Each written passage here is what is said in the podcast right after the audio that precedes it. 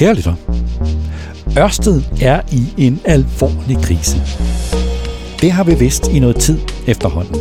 Og onsdag kom Ørsted med et regnskab, som man uden at bruge for store ord, godt kan karakteriseres som en katastrofe. En regulær katastrofe.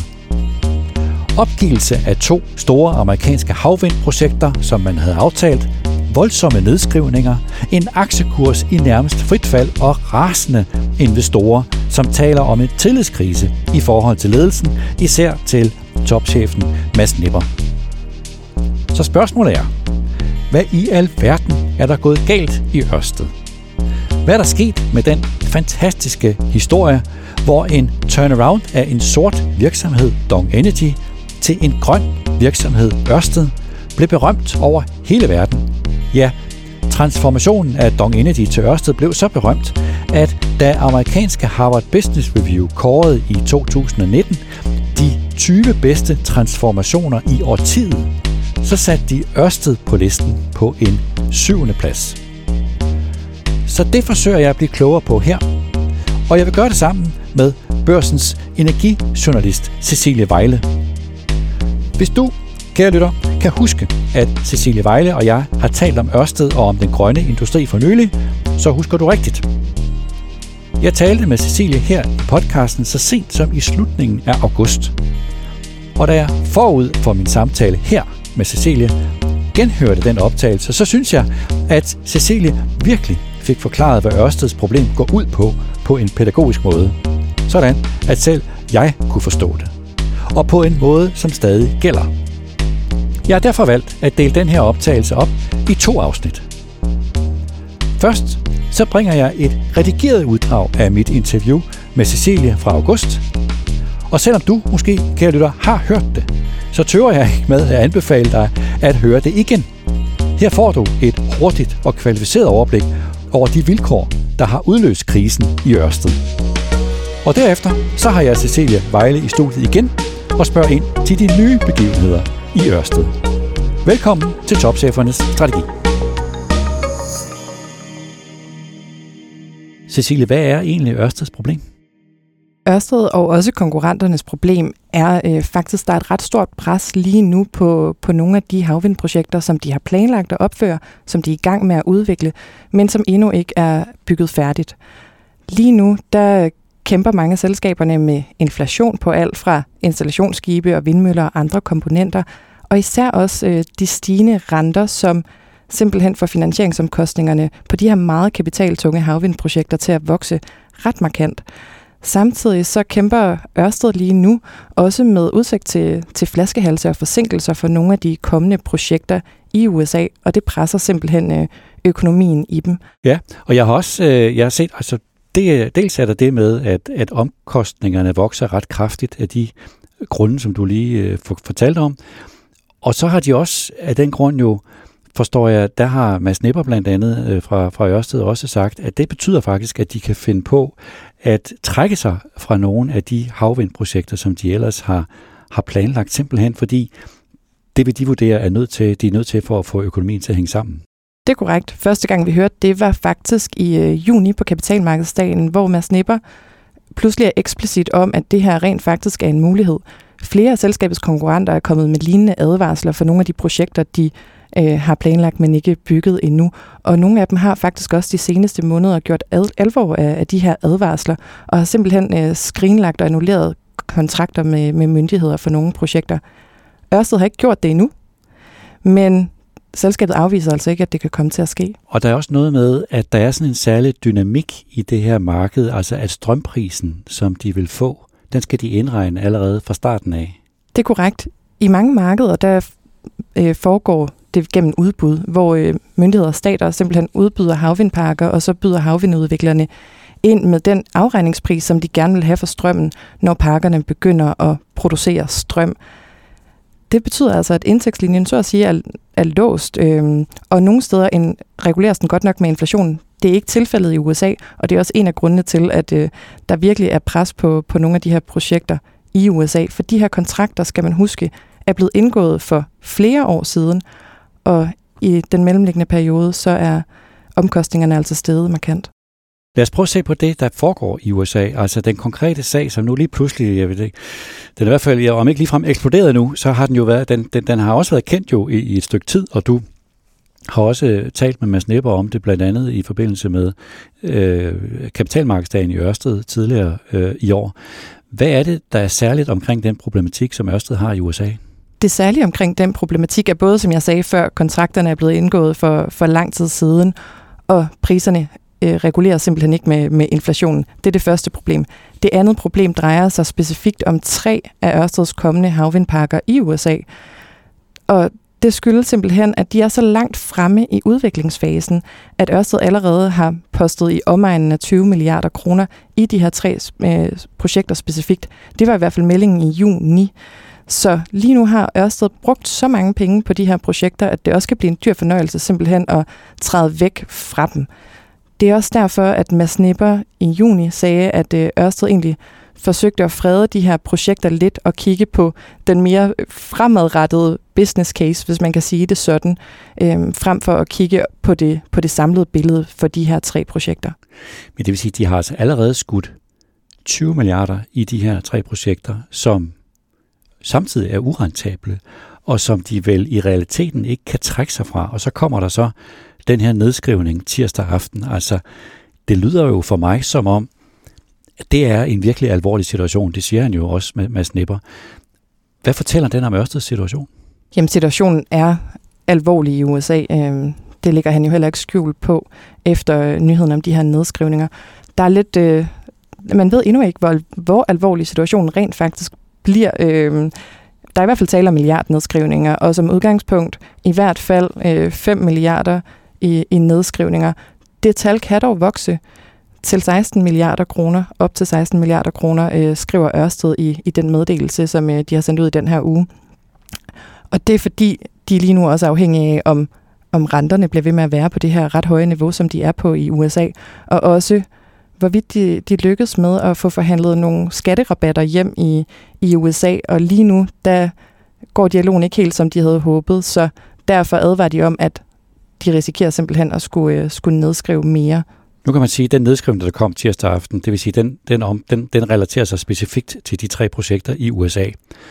Men branchen i det hele taget, og også Ørsted, er jo ramt generelt. Og du spurgte Cecilie Masnipper i børsen tidligere på året, om Ørsted og resten af industrien ikke, har, ikke også har et ansvar for, at nogle af de her projekter er pressede. Og Mads Nipper svarede på dit spørgsmål dengang, citat, det synes jeg jo et eller andet sted ikke, at vi har, altså i hvert fald ikke alle os, der gør alt, hvad vi kan for at bekæmpe de effekter, som vi ikke har nogen indflydelse på. Vi kan ikke styre renterne og dermed kapitalomkostningerne, sagde han. Og han sagde også, at det samme gælder for den høje inflation. Og det kan man jo godt forstå, men på den anden side, så vil jeg jo sige, Jamen det er jo bare tough luck i et privat erhvervsliv. Altså den slags sker jo for private virksomheder indimellem, at lige pludselig så kommer man ud i nogle uforudsete problemer, og så må man løse dem så godt man kan, skære ned i omkostninger, hæve priserne, genforhandle kontrakter. Altså har de lidt svært ved i den her industri, og også i Ørsted, at, at takle en hård modgang. Det kan man sige, at, øh, at de har lige nu i hvert fald. Der er lidt en, en perfekt storm under opsejling. Det er i hvert fald det, øh, flere spillere i industrien siger lige nu. Og Ørsted har også forsøgt at få forhandlet med, med leverandørerne, men man skal også huske, øh, det er i hvert fald det Ørsted siger lige nu, at en meget stor del af, af leverandørkæden kæmper faktisk med, med underskud og har gjort det i noget tid. Det betyder også, at det kan være svært at, at presse priserne ned på tværs af leverandørkæden. Samtidig så kæmper de også med forsinkelser i leverandørkæden, hvilket jo også kan være svært øh, at gøre noget ved som, øh, som udvikler. Og så det sidste, de også gør øh, lige nu, og det er også noget af det, som øh, de nævner i forbindelse med de her nedskrivninger, det er simpelthen, at de forhø- øh, forsøger at have en dialog med, øh, med myndigheder, eksempelvis i USA, om at få nogle øh, større skatterabatter, der vil gøre, at økonomien bedre kan hænge sammen for de her projekter. Så de prøver at gribe fat i nogle forskellige værktøjer. Spørgsmålet er, om det er nok, øh, Ørsted siger i hvert fald, som det ser ud lige nu, så for de her tre specifikke amerikanske projekter, som vi snakker om, der regner de nu med, at øh, der faktisk vil komme et, øh, et negativt afkast øh, fra, fra de her projekter. Der skete jo det i sommer, at der var et udbud i Tyskland, som til synlædende rystede branchen. Og det, der skete dengang, det var juli, det var, at olieselskaberne BP og Total Energies, de erklærede sig klar til at betale mere end 90 milliarder kroner til den tyske statskasse for at få adgang til flere store havvindarealer. Og Ørsted, de deltog også i den runde, men de var ikke klar til at betale så store summer.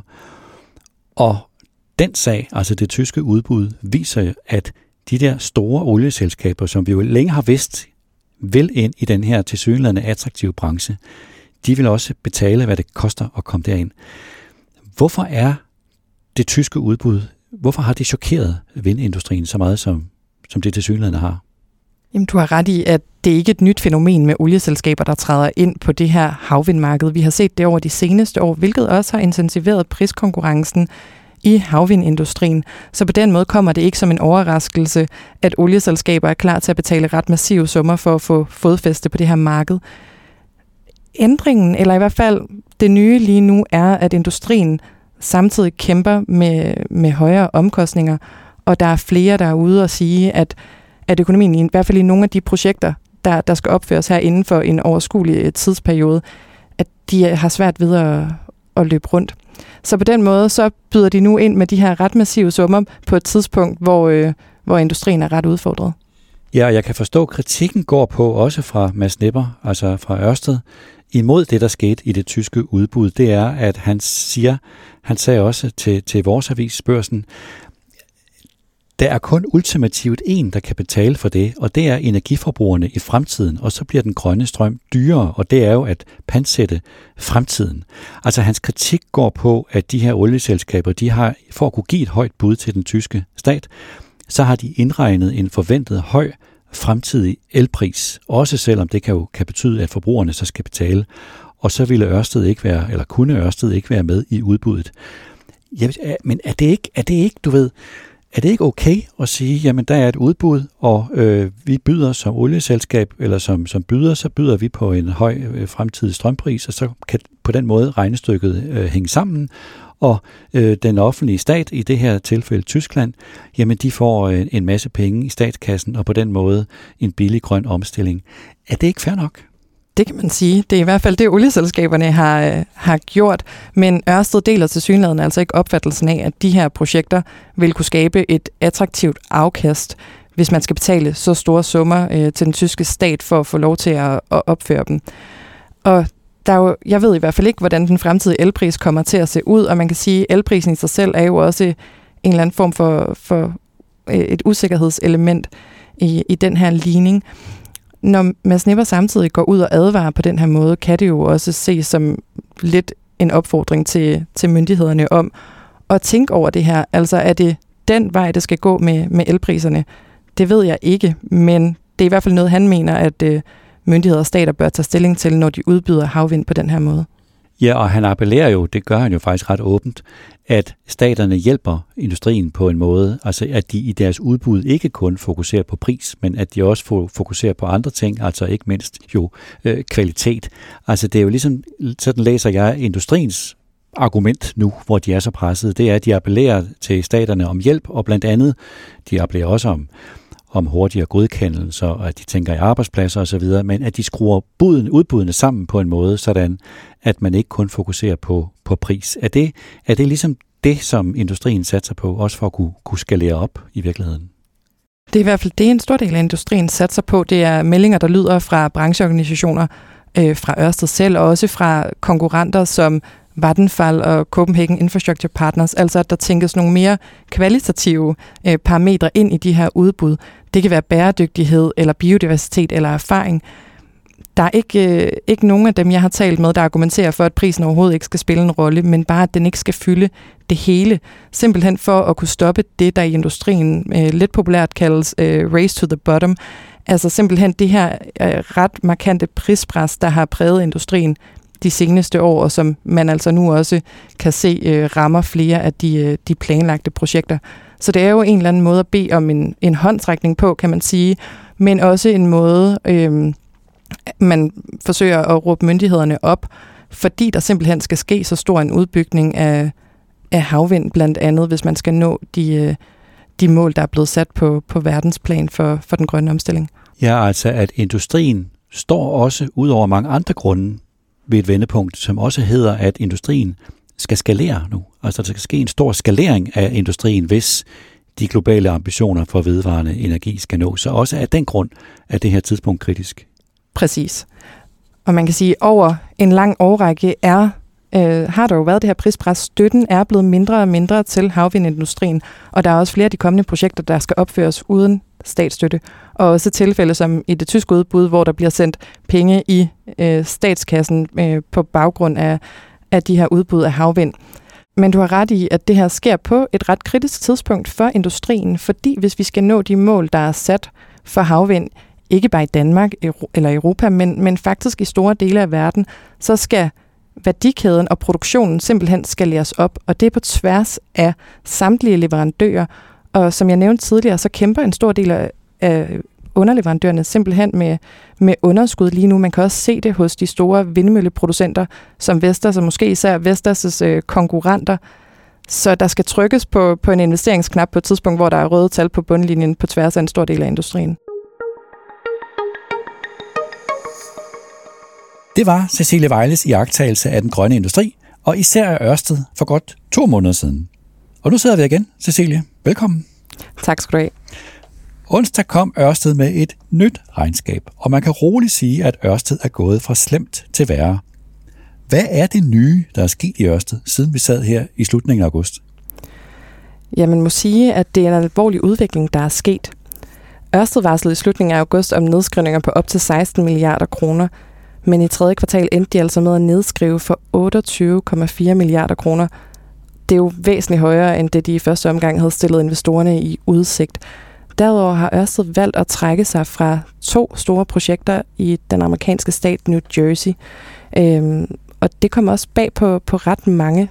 Det er ikke nogen hemmelighed, at Ørsted allerede har meldt om et pres på, på flere af projekterne i USA. Det handler særligt om, om tre projekter, der hedder Revolution Wind, Sunrise Wind og Ocean Wind 1.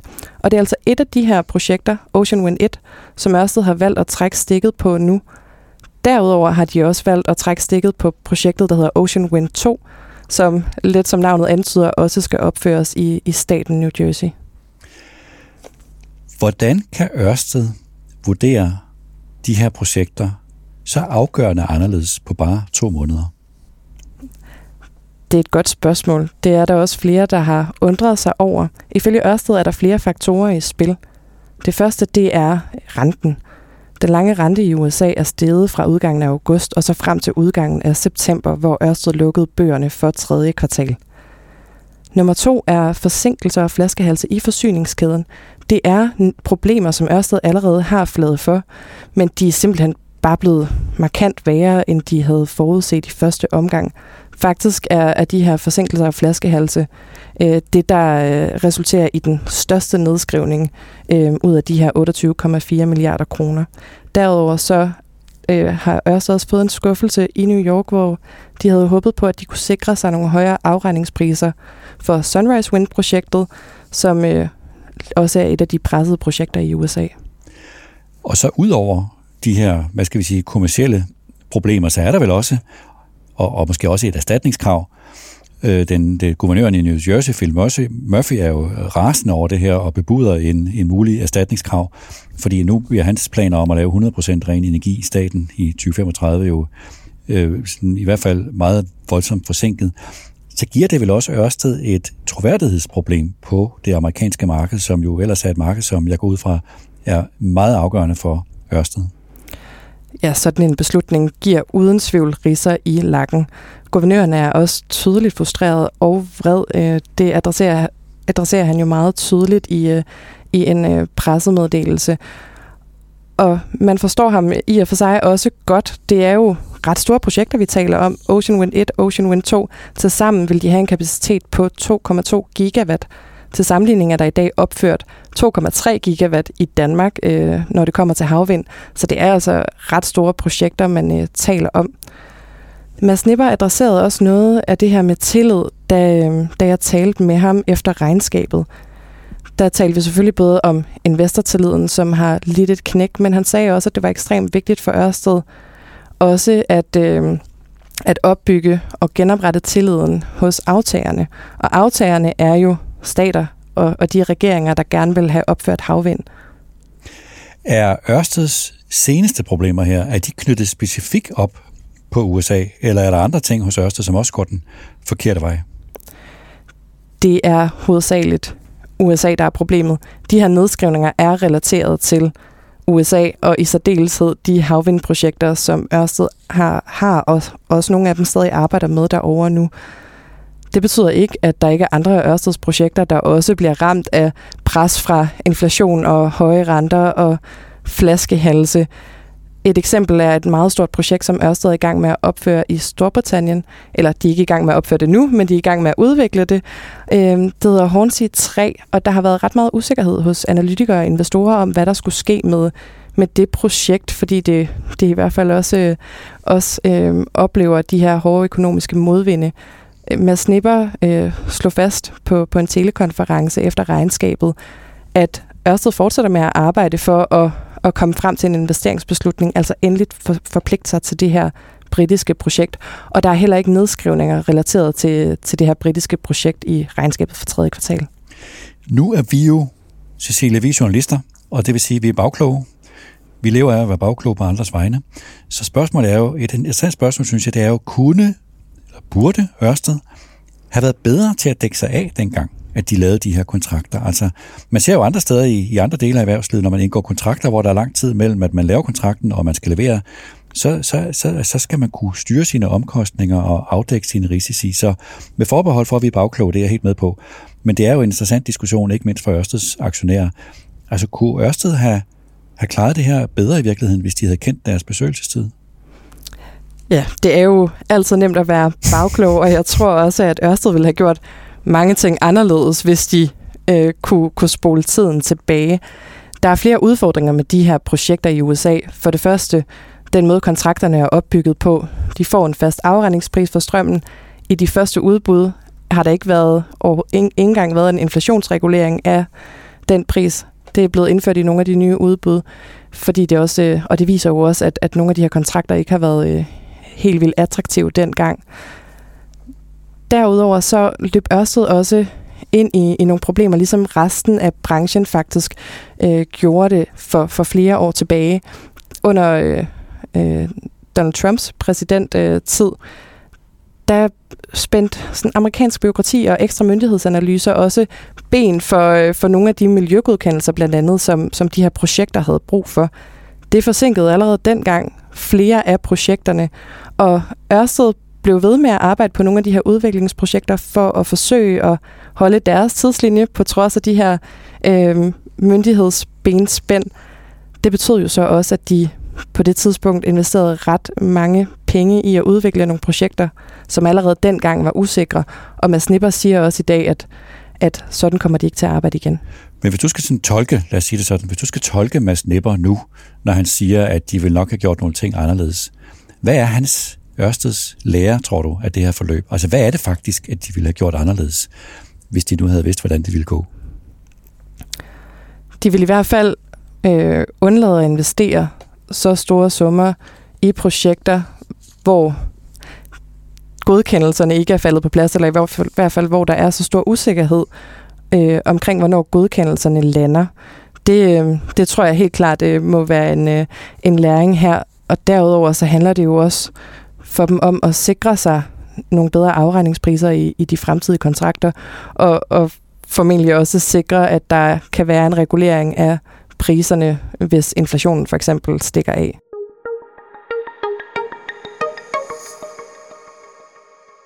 Det er ret tydeligt, at tilliden til Ørsted, og især til topchefen Mads Nipper, er svækket. Det viser alene aktiekursen. Jeg har set, at Mads Nipper udtaler, at Ørsted er grundlæggende en sund virksomhed.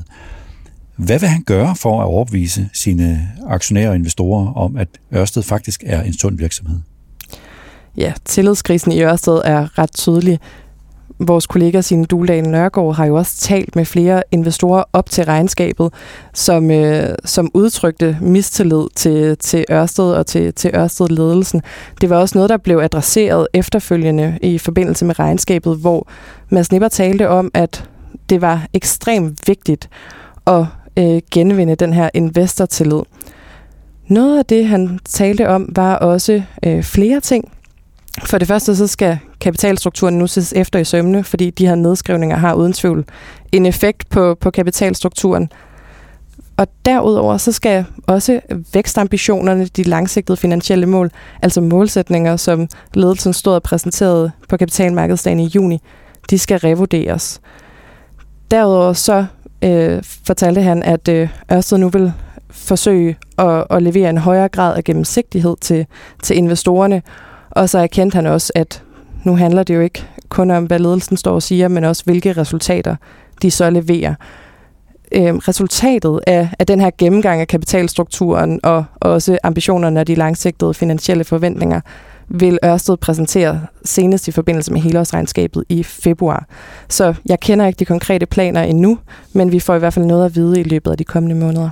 Vi talte for i optagelsen for to måneder siden, som vi lige har, har afspillet, der talte vi om, du fortalte mig, at det her det er et kritisk tidspunkt, ikke kun for Ørsted, for hele industrien. Du talte om, at der skal ske en skalering, og du fortalte også om, at der er planlagte projekter, hvor de, altså Ørsted, mangler at trykke på knappen. De her planlagte projekter, hvordan ser de ud i det nye lys? Nogle af dem er udfordret, men Ørsted træffede faktisk også øh, onsdag en endelig investeringsbeslutning for et af de pressede projekter i USA, der går under navnet Revolution Wind. Så der har Ørsted altså forpligtet sig nu til at opføre det projekt, og det betyder, at de snart kan gå i gang med byggeriet. Men der er altså stadig andre projekter, som, som lige nu er udfordret.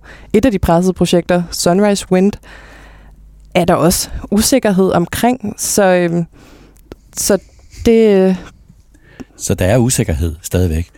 Og der er jo, altså Mads Nipper siger til os i børsen i dag, at der faktisk er et havvindprojekt mere, som er, i, øh, som er presset, det der hedder Skipjack i USA. Ja, det er rigtigt.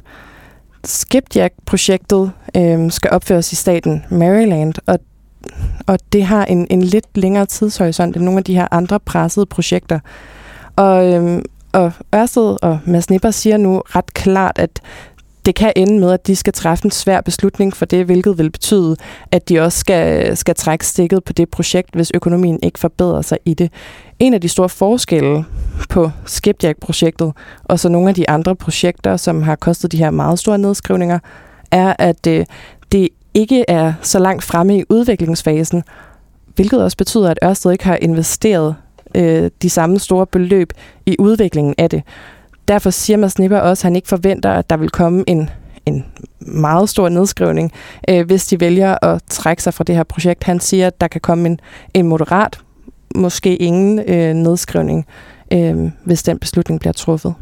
Så i virkeligheden, Cecilie, så ser det ud som om, sådan hører jeg dig, at det, som Ørsted vil nu her øh, på kort sigt, jamen det er at genvinde tillid, genvinde tillid især over for aktionærer og investorer, og det vil de gøre med sådan en klassisk tilgang, når man er i den presset situation, bringer omkostninger ned, får styr på sin kapitalstruktur, alle de der ting, som man gør som en pressevirksomhed.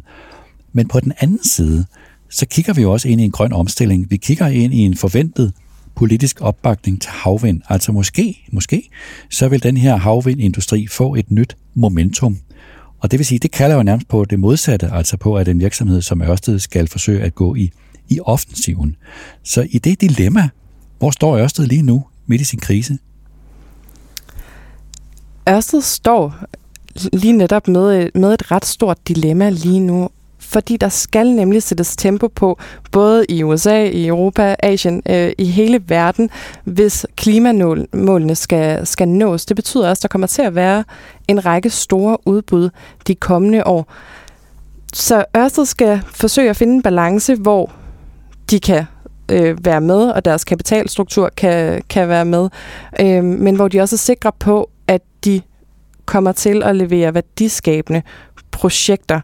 Så lige nu skal de finde ud af, hvor hurtigt de skal vokse, øhm, men, men samtidig også, hvor meget de skal holde igen. Så det er jo et dilemma, som de øh, lige nu forsøger at finde svaret på i de planer, de er i gang med at lægge. Og topledelsen har jo sagt, at øh, de løfter sløret for, for noget af det her senest i forbindelse med årsregnskabet, som lander i februar. Cecilie Vejle, tusind tak, fordi du var med. Selv tak.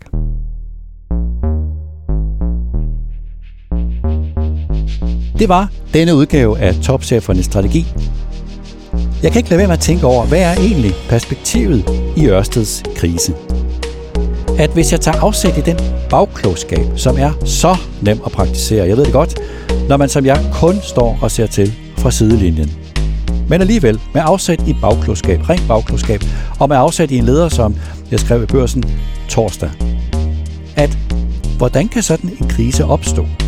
Og hvordan kan en industri vise sig at være så sårbar, som havvindindustrien har vist sig at være? Ja vel, Ørsted er ramt af en perfekt storm, men den slags sker jo indimellem. For alle virksomheder. Og så må man være så godt rustet til at stå imod stormen, som man nu kan, og klare sig så godt, man nu kan. Så set i et større perspektiv, så rejser Ørsteds krise et spørgsmål. Ikke kun til Ørsteds ledelse, men også til Ørsteds aktionærer og investorer, til politikere og opinionsdannere, til os alle sammen. Ørsted er en såkaldt formålsdrevet virksomhed. Ørsted har et erklæret formål, en vision, der hedder, at Ørsted vil skabe en verden, der udelukkende kører på grøn energi. Spørgsmålet er, om begejstringen for formålet har skygget for forståelsen af forretningen. Som Ørsteds topchef Mads Lepper ved bedre end de fleste, han arbejdede 23 år i Lego, så er en formålsdrevet virksomhed helt afhængig af at have en robust kerneforretning som sit fundament. Ørsteds ambitiøse formål om en grøn energi og dens lukrative kerneforretning med havvind skabte store forventninger hos alle, også hos aktionærerne. Men havvind er stadig en relativt umoden industri. Den er konkurrenceudsat, den er sårbar, og den er afhængig af politisk opbakning. Men at havvind er en ny og populær og attraktiv industri, betyder ikke, at kravene til en ledelse er anderledes og blødere end i andre industrier. For eksempel når det gælder om at kunne styre sine omkostninger og risici, når der er lang tid mellem kontrakt og levering.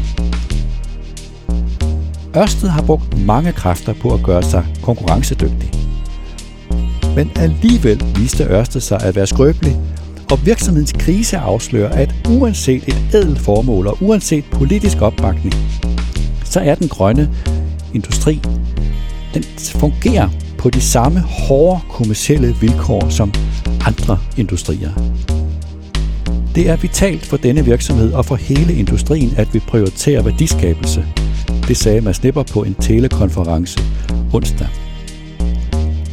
Det er en sen erkendelse, men det er også en kostbar, men det er også en nyttig lektie for os alle sammen i, hvad den grønne omstilling kræver, når vi er færdige med smukke skåltaler, store løfter og klimalove uden eksekvering. Den grønne omstilling er den største udfordring i en generation. Den er en global opgave, den er en etisk forpligtelse, den bliver en transformation af det samfund, vi kender. Hvis den skal lykkes, så skal formål og kerneforretning understøtte hinanden i de forretningsmodeller, der skal bæres igennem. Det tror jeg er den hårde lære af det, vi ser i Ørsted. Det er ikke nok at have et smukt formål. Det er lige så vigtigt at have en stærk kommersiel kerneforretning, der kan klare sig på hårde og globale markedsvilkår. Ørsteds krise viser os, at vi stadigvæk kun er ved at forstå opgaven, når det gælder de krav, som den grønne omstilling stiller til os. Som sagt, jeg er helt med på, at det er super bagklogt, at når man bare står på sidelinjen, men det var det, jeg forsøgte at skrive i en leder i børsen torsdag. Tak til Cecilie Vejle, tak til Arjuna Alexander Koldborg Sørensen, der redigerede optagelsen, og tak til dig, der lyttede med.